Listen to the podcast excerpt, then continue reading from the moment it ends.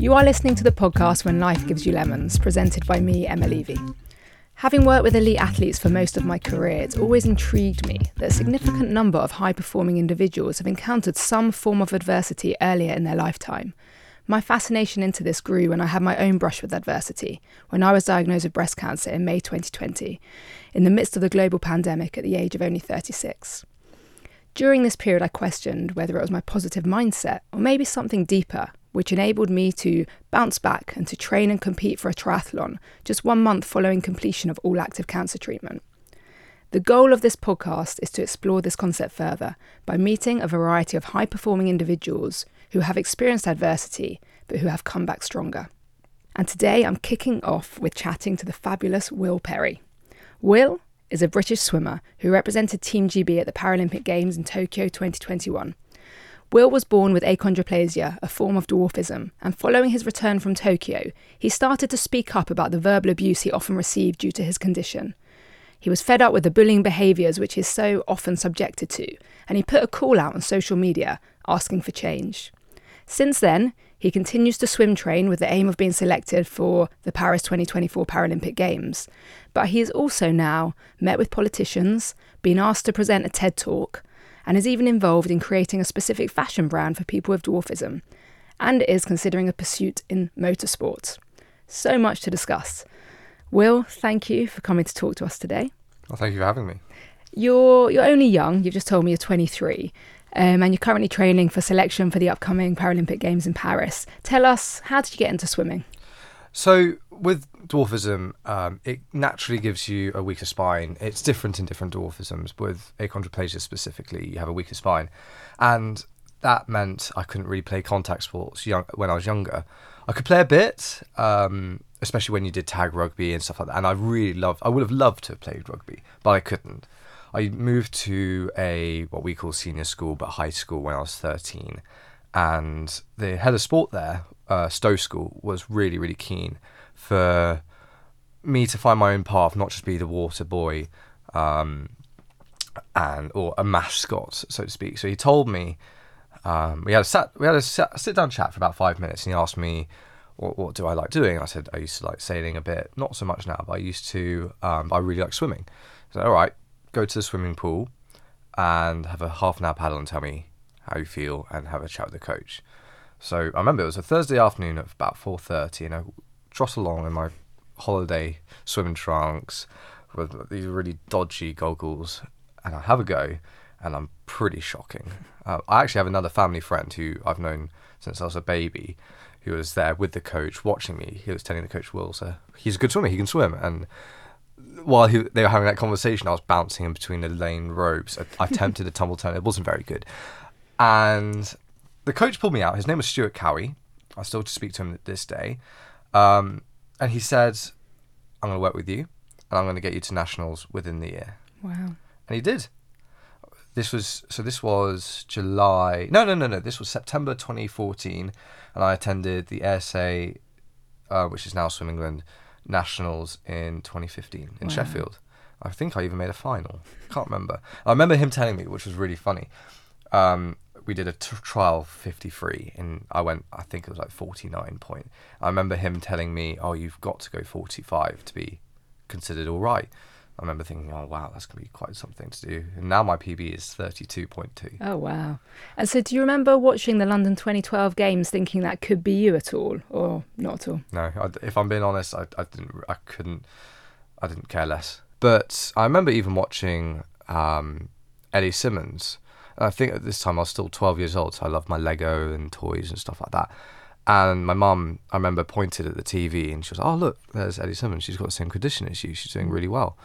And apparently, I looked up at the TV, thought, "Oh, that's cool," and I just continued playing with my Lego. I didn't really care. Yeah. Um, it's it's all right now. Ellie and I are great friends, but um, it makes her laugh when I tell her that story. But yeah. if I'm being honest, I wasn't inspired by anyone. Yeah. I didn't get into swimming to get to the Paralympics. It gave me something to do, and I didn't even really have any ambitions to do the Paralympics for quite a while. Mm. I think it was hmm. 2017, 2018 when I moved to a swimming school called Mount Kelly in Devon.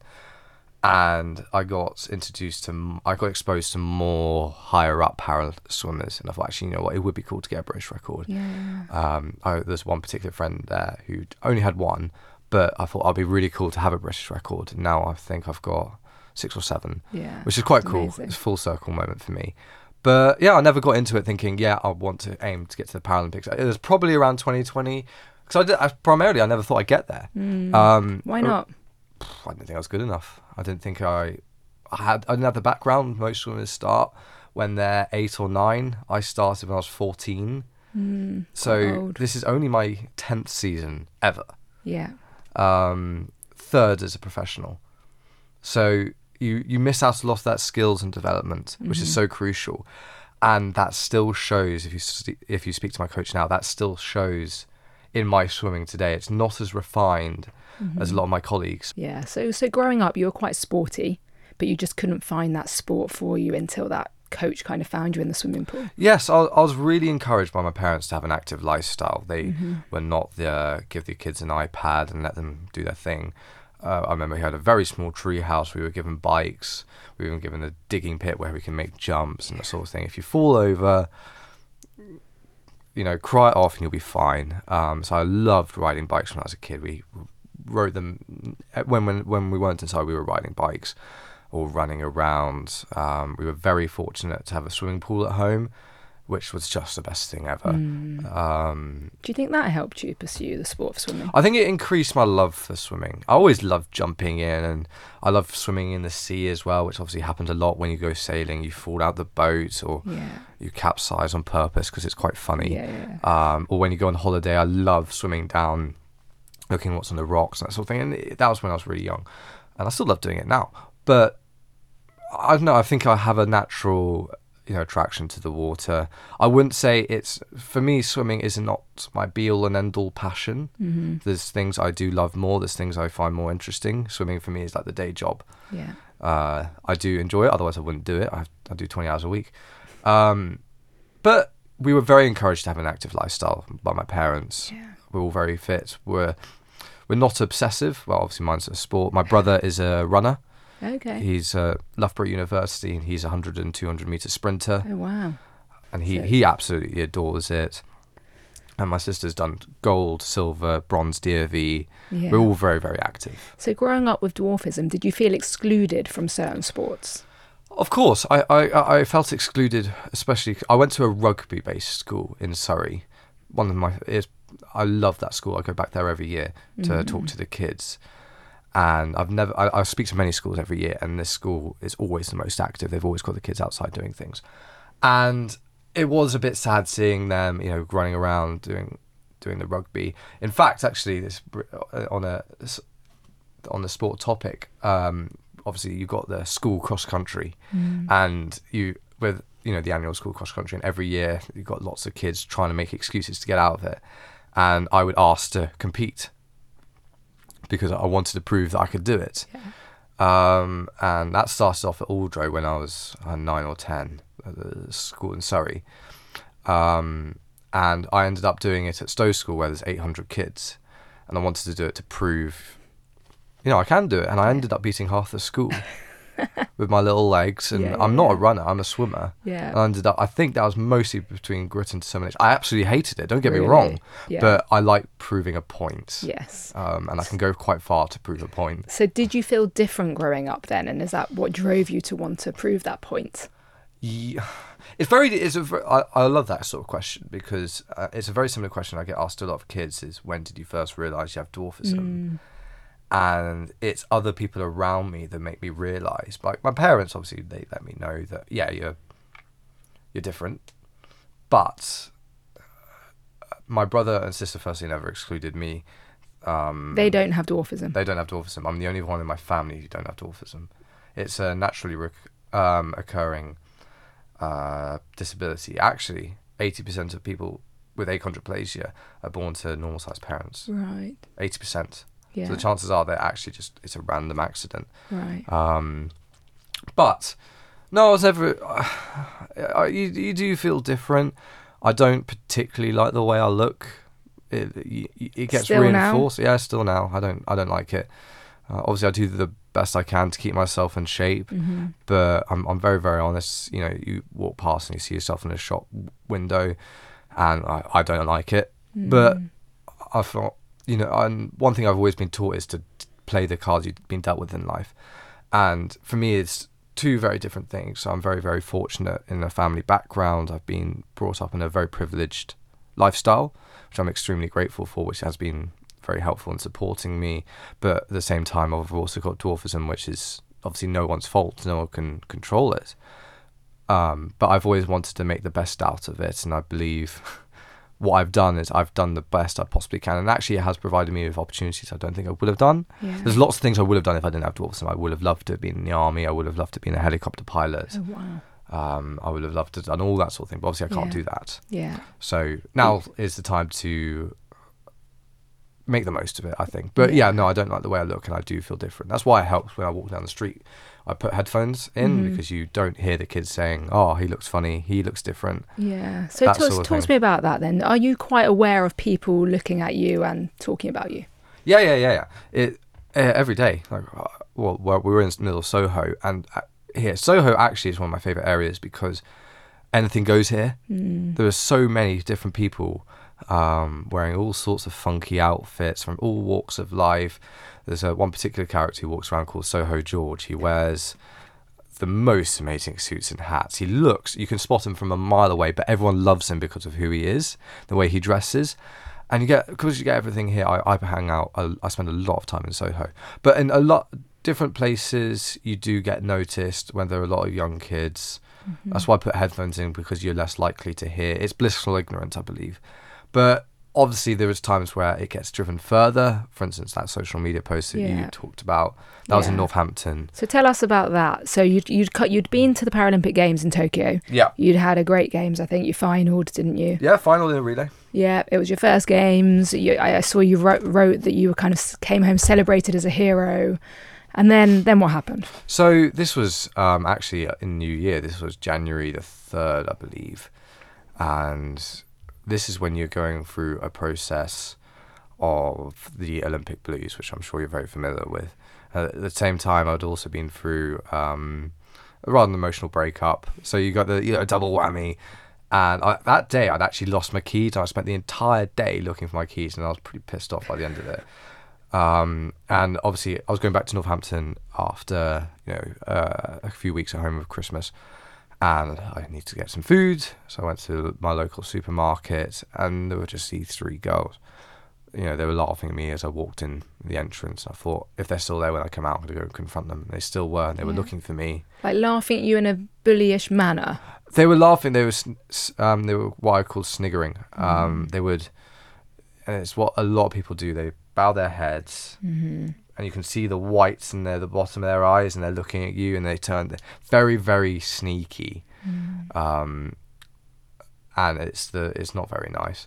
So I went and confronted them. They denied it, um, and then I walked away, and then they said some couple of abusive things, and I went back home, and I was pretty annoyed, if I'm being honest. Actually, I I didn't cry, but I thought, you know what, screw this, I need to do something, and I put this post on social media, and oh my word, um, I'm. In, well, for for an account the size of mine, it went viral. It it, it I, I think it got seen by about two hundred thousand people. Wow. What did the post say? Um, I just said I was very honest. I swore a lot. Um, I, I was very very honest. I sw- and I think it came to a shock for a lot of people. Um, and then the news got hold of it, and uh, what was really interesting is actually how many how many people it shocked. Um, in two different instances. So there was an initial video that got put out by BBC News um, that the initial reporter then told me for last year, which included obviously the death, um, uh, death of the Queen, uh, obviously the funeral and all that sort of thing in 2022. Um, it was the seventh most viewed BBC News video of the year Oh wow. With three and a half million views, and it went to number one twice, which they hadn't happened for anything else that year. Yeah. the, So you think people were shocked that you you have to experience that Yeah, yeah. So the title of the BBC News video was "I'm sick to death of being laughed at every day," Mm. and the the reporter uh, James Burridge, who I worked with, he was very very clever in working out how to share the message properly. And he, I remember him him saying to me, he said, "This is gonna be national." So this was BBC Look East, I think. Mm-hmm. And he said, "This is gonna be national." I was like, "Hmm, I don't think so."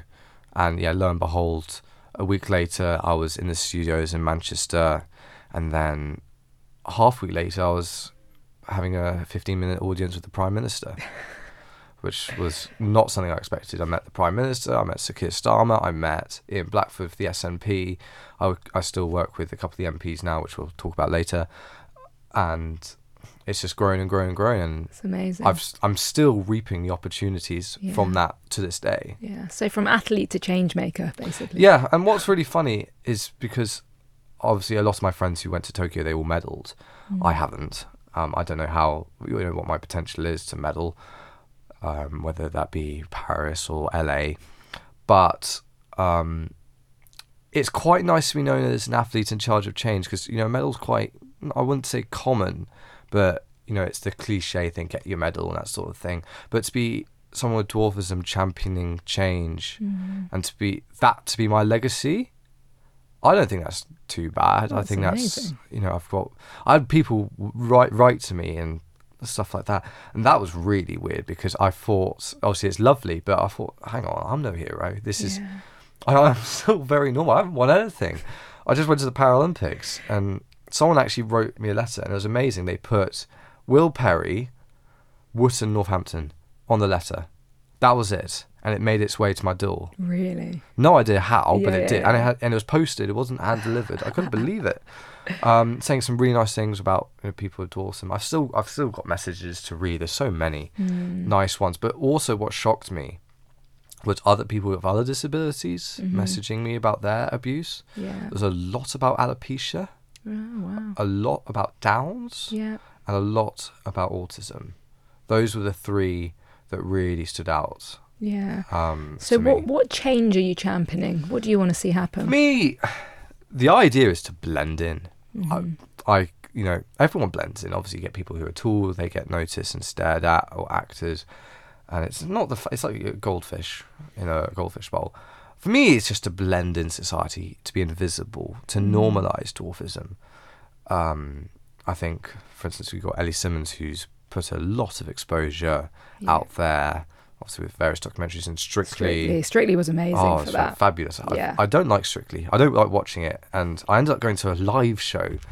My goodness gracious me! I, That must have been brilliant. Do you know how many people would love to go to those live shows? oh, it's fantastic. I went with um, Maisie Summers Newton. It was Oh, quite yeah. cool because um, obviously all three of us were teammates in Tokyo, and it was quite fun going to watch her.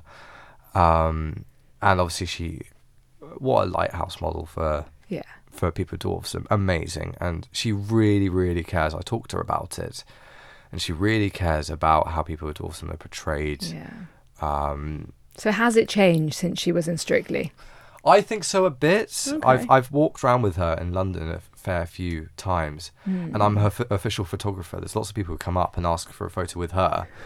Uh, I've not been recognised yet. It'd be nice to have at least one, but I've not been recognised yet. But everyone says how to her how amazing, obviously she was working with her. I did a documentary as well with, on a rather touchy subject, which is a drug called vosoritide Yes. which is uh, basically the aim is to uh, massively reduce the effects of dwarfism. hmm Would that Um, work with someone with achondroplasia? Yes. Well, uh, yes and no. The, because obviously you have to take it from birth, and it's only obviously been recently created. We can't you can't see the final effect if you get what it's I quite mean. early days. Yes. So what's your opinions on that then?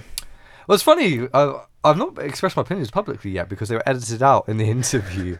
um, it's very, very difficult because obviously, as I mentioned earlier, eighty percent, for instance, on achondroplasia, are born to non-dwarfism parents, and they don't know what it's like. Mm. Ellie's much more pro-dwarfism than I am. Yeah. She's very, uh, you know, this is the card you've been played, and actually, I'm proud to be dwarf, and I, I'm, I am as well.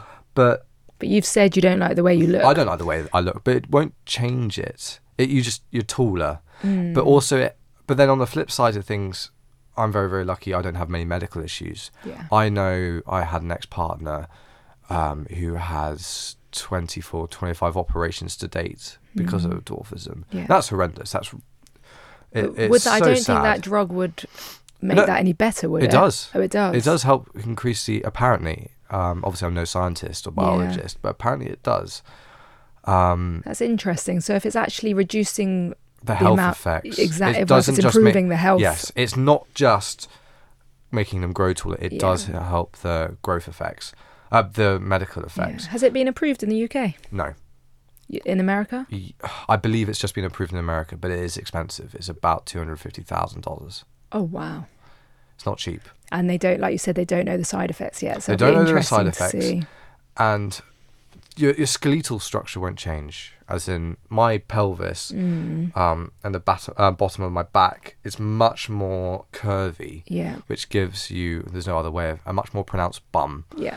Um, that's the, one of the most announced things. Obviously, arms are different. Mhm. Everyth- you can get very big um, skulls. hmm That won't change. And if you you're still what five foot five, I'm four foot five. Yeah. But if you're five foot four, you you'll still look different. Yeah. So I know people with dwarfism who are very very happy. They've got very full lives. And they're Mm. not just the celebrity ones. They're very normal people.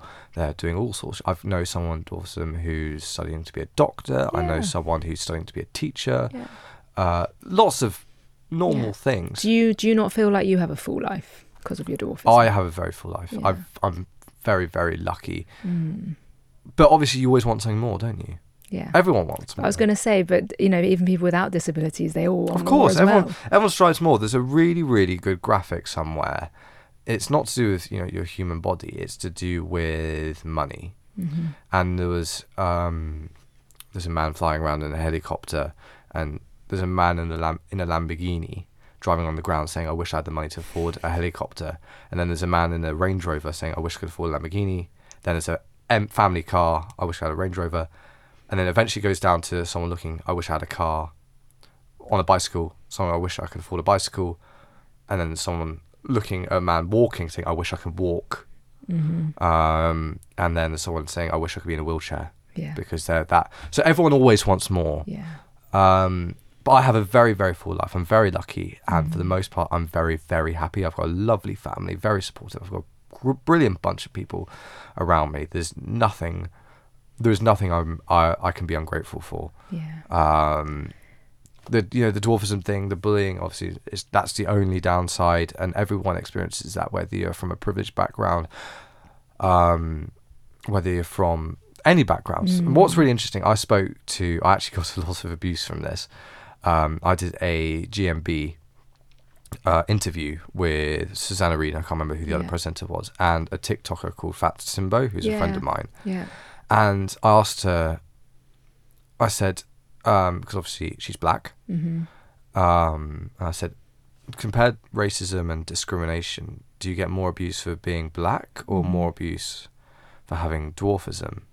She said, uh, for every, uh, I can't uh, how she worded it, but it was basically like for every one time she gets um, a racism, she gets Mhm. nine times abuse for dwarfism. Really. That's what she told me. It might have Wow. changed. It, obviously, different people experience different things, but that's something she told me. Yeah. yeah, yeah. Um, and that showed that's the extent of how bad it is. wow. And there's lots of people to back me up on dwarfism abuse. There's so many messages I get with so many stories. Mm. So for that sort of someone like you who's, you know, seeking to become the best in your in your sport, right? And you need to kind of have that internal confidence to do that, to be an athlete. You need to really believe in yourself. How does that abuse and bullying affect you? Because that must kind of chip away at your confidence. It does. It doesn't actually it increases it as well. The, with what I do, yeah, when you get these people abusing you, normally it's because something's not great in their life. I'm not a psychologist in any form, but because I've also been bullied at school. Um, but I think it's when their life is not going so well, they try and imagine whose life might be a bit worse than mine and they think, hmm, maybe he's got. A, let's go. Let's make me feel better. Yeah. And that sort of thing. And it's very, very true. Then, obviously, in, in, in some extent, I feel sorry for them because they've Mm. been neglected in some sort of way Yeah. to the point where they're abusing. Uh, It's not the same rule for everyone. You can see there are some people who are just perfectly normal people who just take the than Mickey. Yeah. But then I sort of try and remember. Actually, I've got a great bunch. There's nothing. They're just very, very wrong. I've got a lot going for me. I've got lots of lovely friends, lovely, lovely family. They might not have the same. Actually, you know, what, I'm going to hold my head high and just going to keep on going. Yeah. I'll forget it in five minutes. It's only when I have a bad day when it really affects me, but that's not very often. Yeah, yeah, yeah. And that's that's great to hear. Tell me about you said you were bullied at school. Was that for the same? Was that for dwarfism? Um, yes, it was. It was pretty horrendous. Um, and uh, how, how do I say it? It was. It was. It wasn't nice. It was. Um, I, I was very very isolated. Obviously, a lot of people were bullied for all sorts of reasons. You find out. You, you find some actually the most successful people in the world were bullied. And I mm. think it creates a better human being later. It was, I think, very typical bullying for a very typical reason. Mm. So But- did, did it help when you got into swimming? Was that a bit of an outlet for you? It, it was it was a, an escape for me at the time. Even then, they said I wouldn't succeed, and it's quite nice now that I have. Um, have any of those bullies kind of come back now that you have Well- succeeded and tried to be nice to you or some have actually come back and said, "Actually, I'm really sorry." really they've apologized They've apologised. Um, others they've not acknowledged it, and others I've had some messages from some, Hmm. but it's in the past. There's Yeah. no there's no issue to go. There's no reason to go on and on about it. Kids are young. Uh, so you're able to forgive oh. these bullies yeah, yeah. yeah. I'm I'm but I'm very happy with everything. I've, I don't need anything more. I don't need any more friends. I don't need to like forgiving them. That's fine. It doesn't make a difference to Yeah, me. that's good. Um, but Still- if it makes a difference to them and gives them closure, then that's better Mm. for them, right? yeah yeah yeah oh well done you because it's not easy to forgive especially when someone's made such an impact on your Yeah, well, the worst ones haven't, but they can go and do their their own little thing. And you know, I wish them all the best. yeah I never wish it on anybody, but it's, it makes no impact on me now. I'm I've I've got I'm very very lucky. I've got a lovely Yeah. bunch of people around me. Amazing. So, talk to me about what you're doing uh, politics wise regarding disability representation and where you're up to with all of that. So um, obviously, when we started, I was first got introduced to Little Politicians in January 2022. Um, then we've had a little shuffle around since. We've had two prime ministers. We are working on something. We've got events coming up soon. We're working with Little People Charity because the one thing I'm really, really clear on is I don't just represent people with dwarfism. Mm-hmm. There are people who have different opinions on different terms and what we're called. And I wanted not a board of experts, but a bigger majority of people who weren't from the Paralympic background, who are just normal people, Yeah. because I think Paralympic background people are much more, you know, it's a very cliche. It's like it's not the it's not representing the general population of people with dwarfism. Um, I want to look at hate crime hmm because it's not a hate crime at the moment. I want to look at education because the, I, for instance, at school never learned about me. Yeah. Because you, you can go on TV as much as you want. Yeah. And if these people have already got an image of what you're like, the worst ones aren't going to change just because you said some sad words on BBC Breakfast. Mm. So the change has to start really, really young. That's why Yeah. uh, some I've got a couple of friends who want to be primary school teachers because they Yeah. want to teach kids, and that's amazing. Yeah. 'Cause if, if kids see a teacher with dwarfism, then that's that's you know normal exactly, for them. Exactly.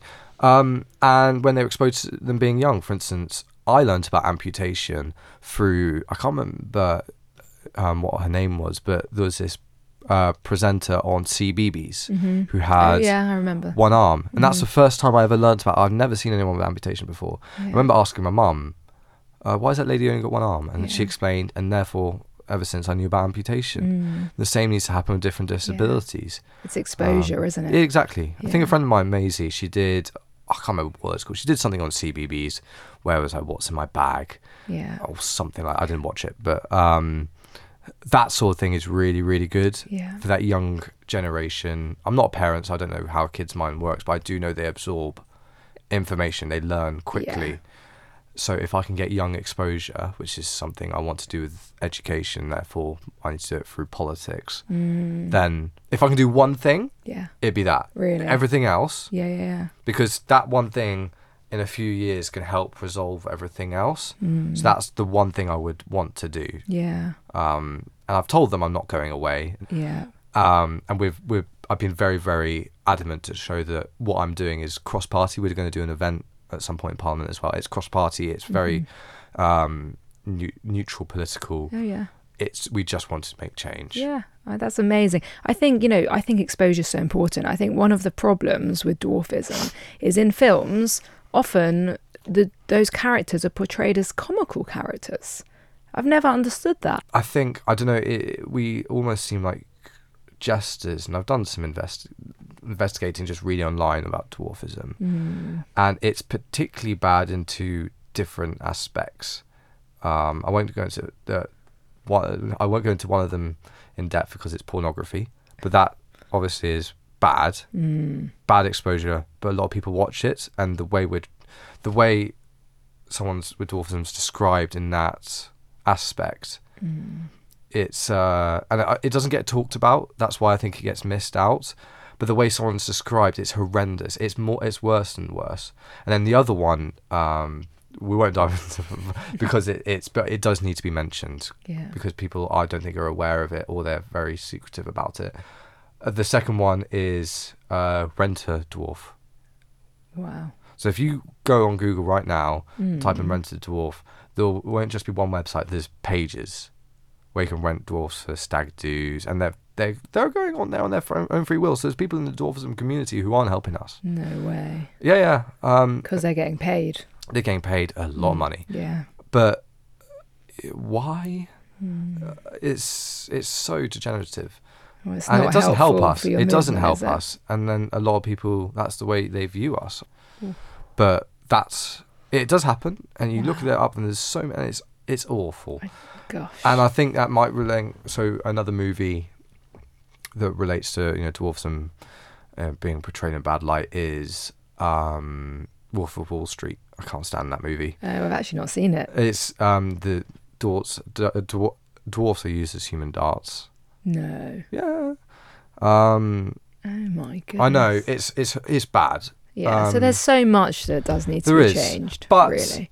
There's also positive models. So what I don't like is, and actually this is what I was on GMB for last year was Snow White and the Seven Dwarfs. Mm. and they've just now removed the seven dwarfs. They're now I paid. read this. It's horrendous because that's you know, firstly you're you're changing a fairy tale, Yeah. and the those dwarfs they're viewed in a happy, lovely way. Well, Yeah. one's grumpy, one's whatever. That's Yeah. fine. It's It's absolutely not fine. offensive, is it's it? not offensive whatsoever.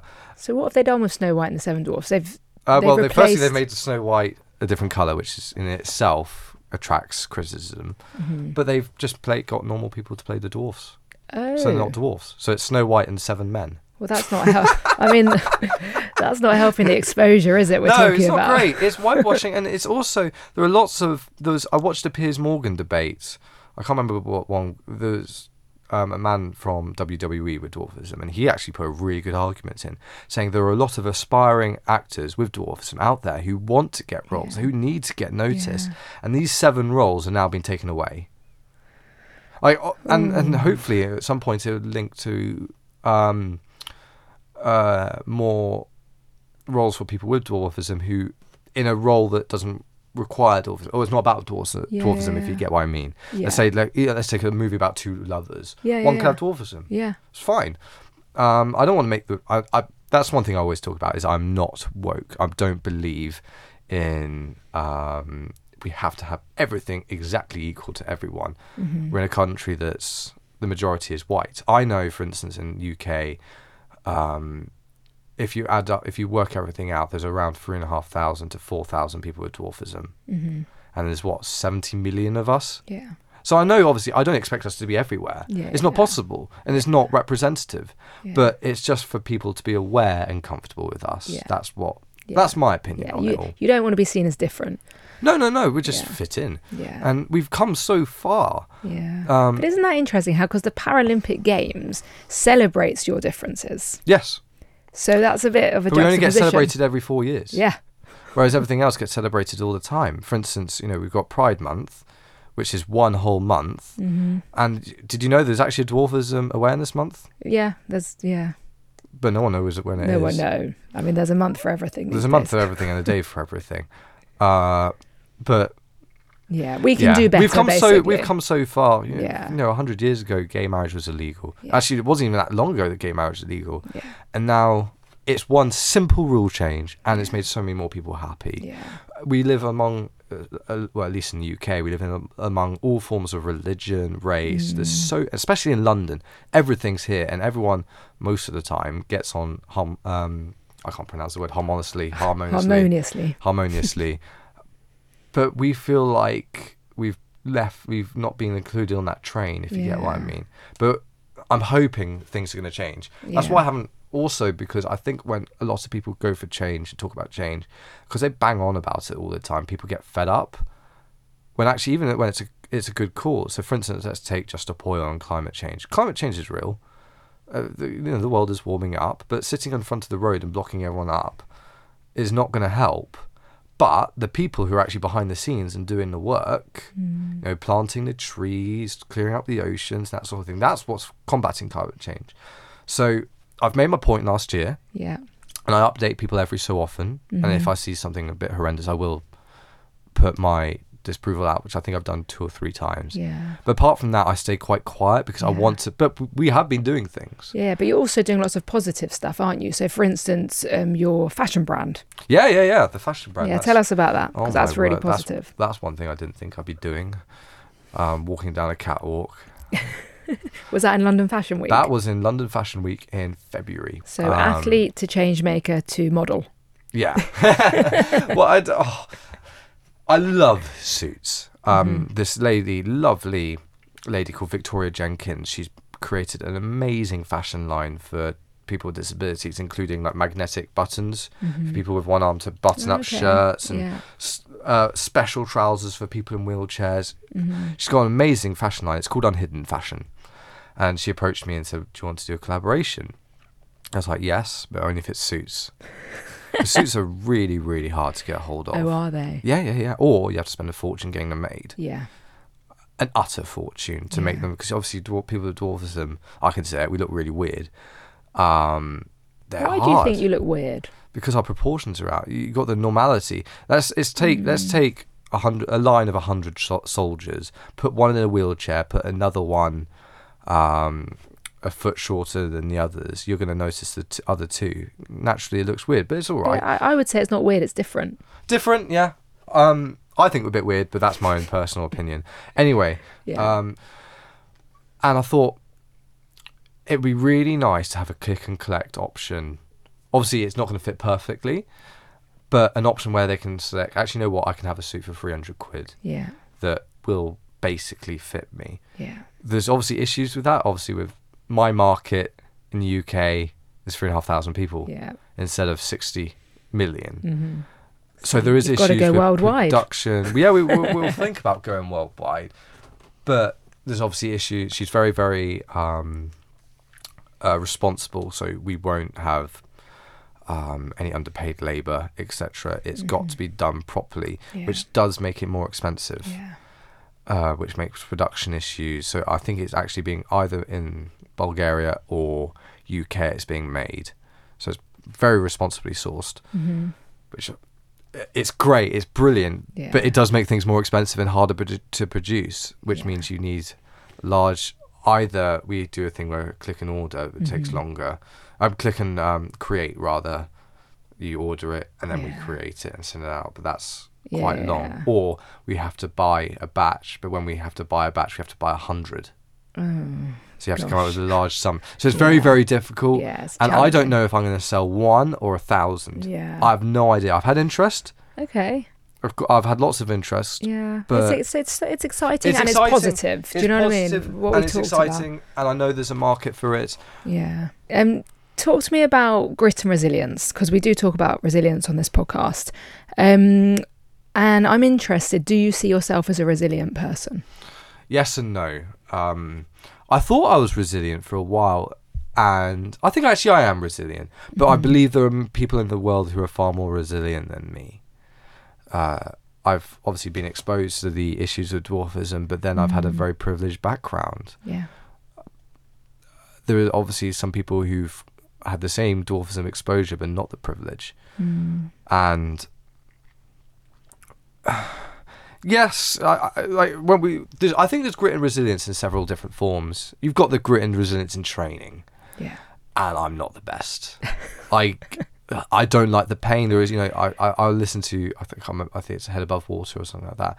Um, a really good swimming series on Amazon Prime Mhm. with Kyle Chalmers, Cody Simpson. Okay. And I remember Kyle Chalmers saying, "I love the pain. Oh wow. I can. It's for me. It's like my best friend." And I thought, nah. No, I don't like don't that. like it. I don't like that. Um, so I think there's a grit and resilience in that aspect, keeping Yeah. going. Then there's a grit and resilience of getting up at four twenty in the morning, five times a week, which I do do. And if I don't, I get told off, or I don't perform. So I've got to do that. But I suppose I've done that for so long; it's sort of my daily routine. I just try and sleep during the day. But then there's the grit and resilience, obviously, that comes with disability Yeah. um, the aspects of it. And I think I've got varying levels. I think everyone's got a bit of resilience and grit in their own little aspects. Obviously, everyone has their own Mm. little problems, their own little battles. And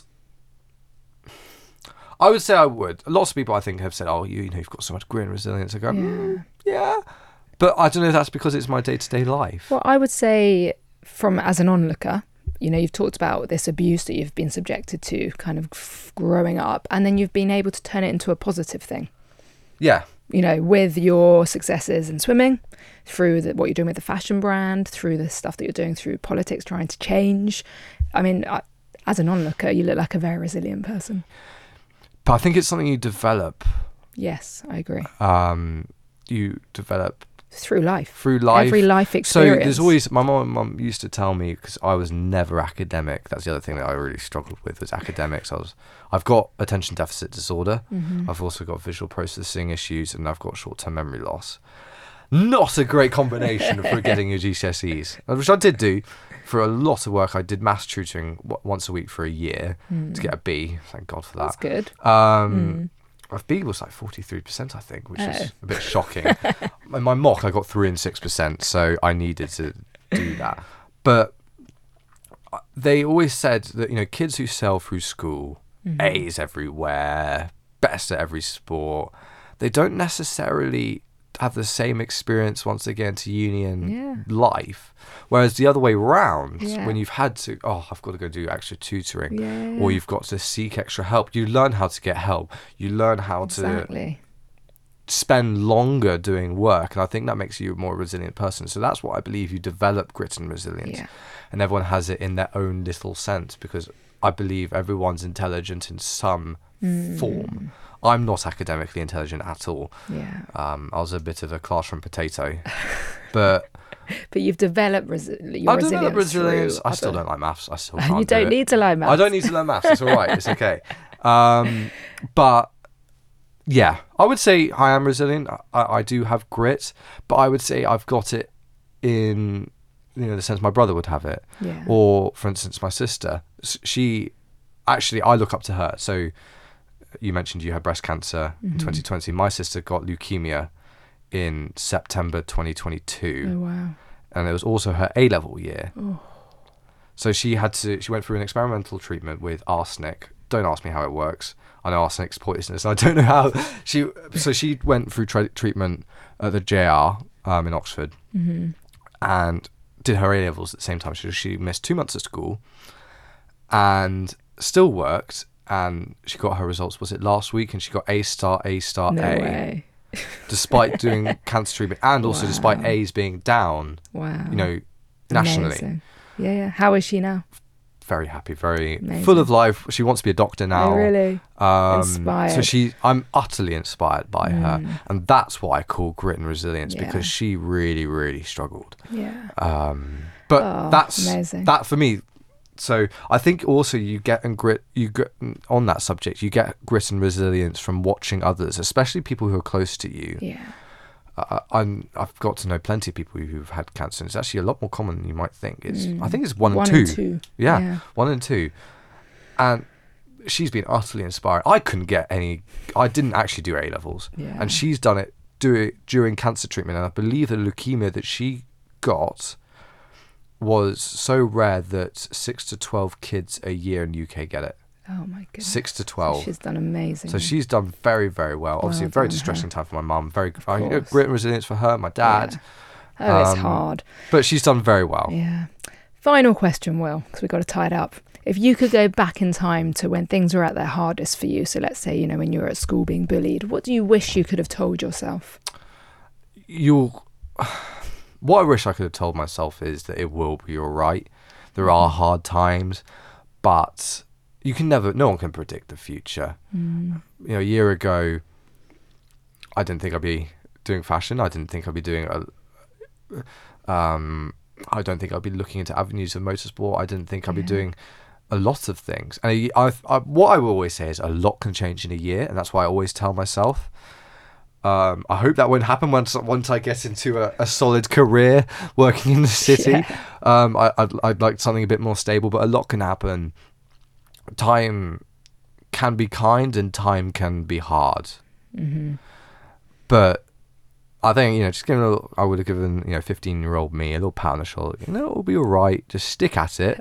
Not to change a thing now, because that was the same school. I was bullied at the same school that introduced me to swimming. hmm Um, so you know, if I'd gone to a different school, I might not have swam, and Yeah. I just might have ended up being someone totally normal, which I, you know, I don't want. Apart from blending into society, and being normal in society, me myself, I don't want to be normal. I want to be going. I want to be the first to do this. I want to Yeah, be the first to yeah. do that.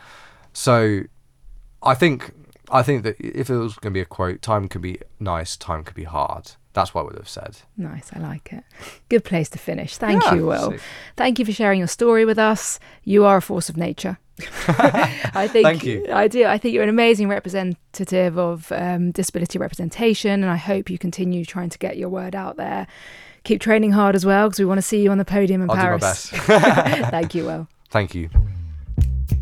Really hope you enjoyed this podcast with Will today. If you did like it, please, please rate, review, and subscribe to When Life Gives You Lemons.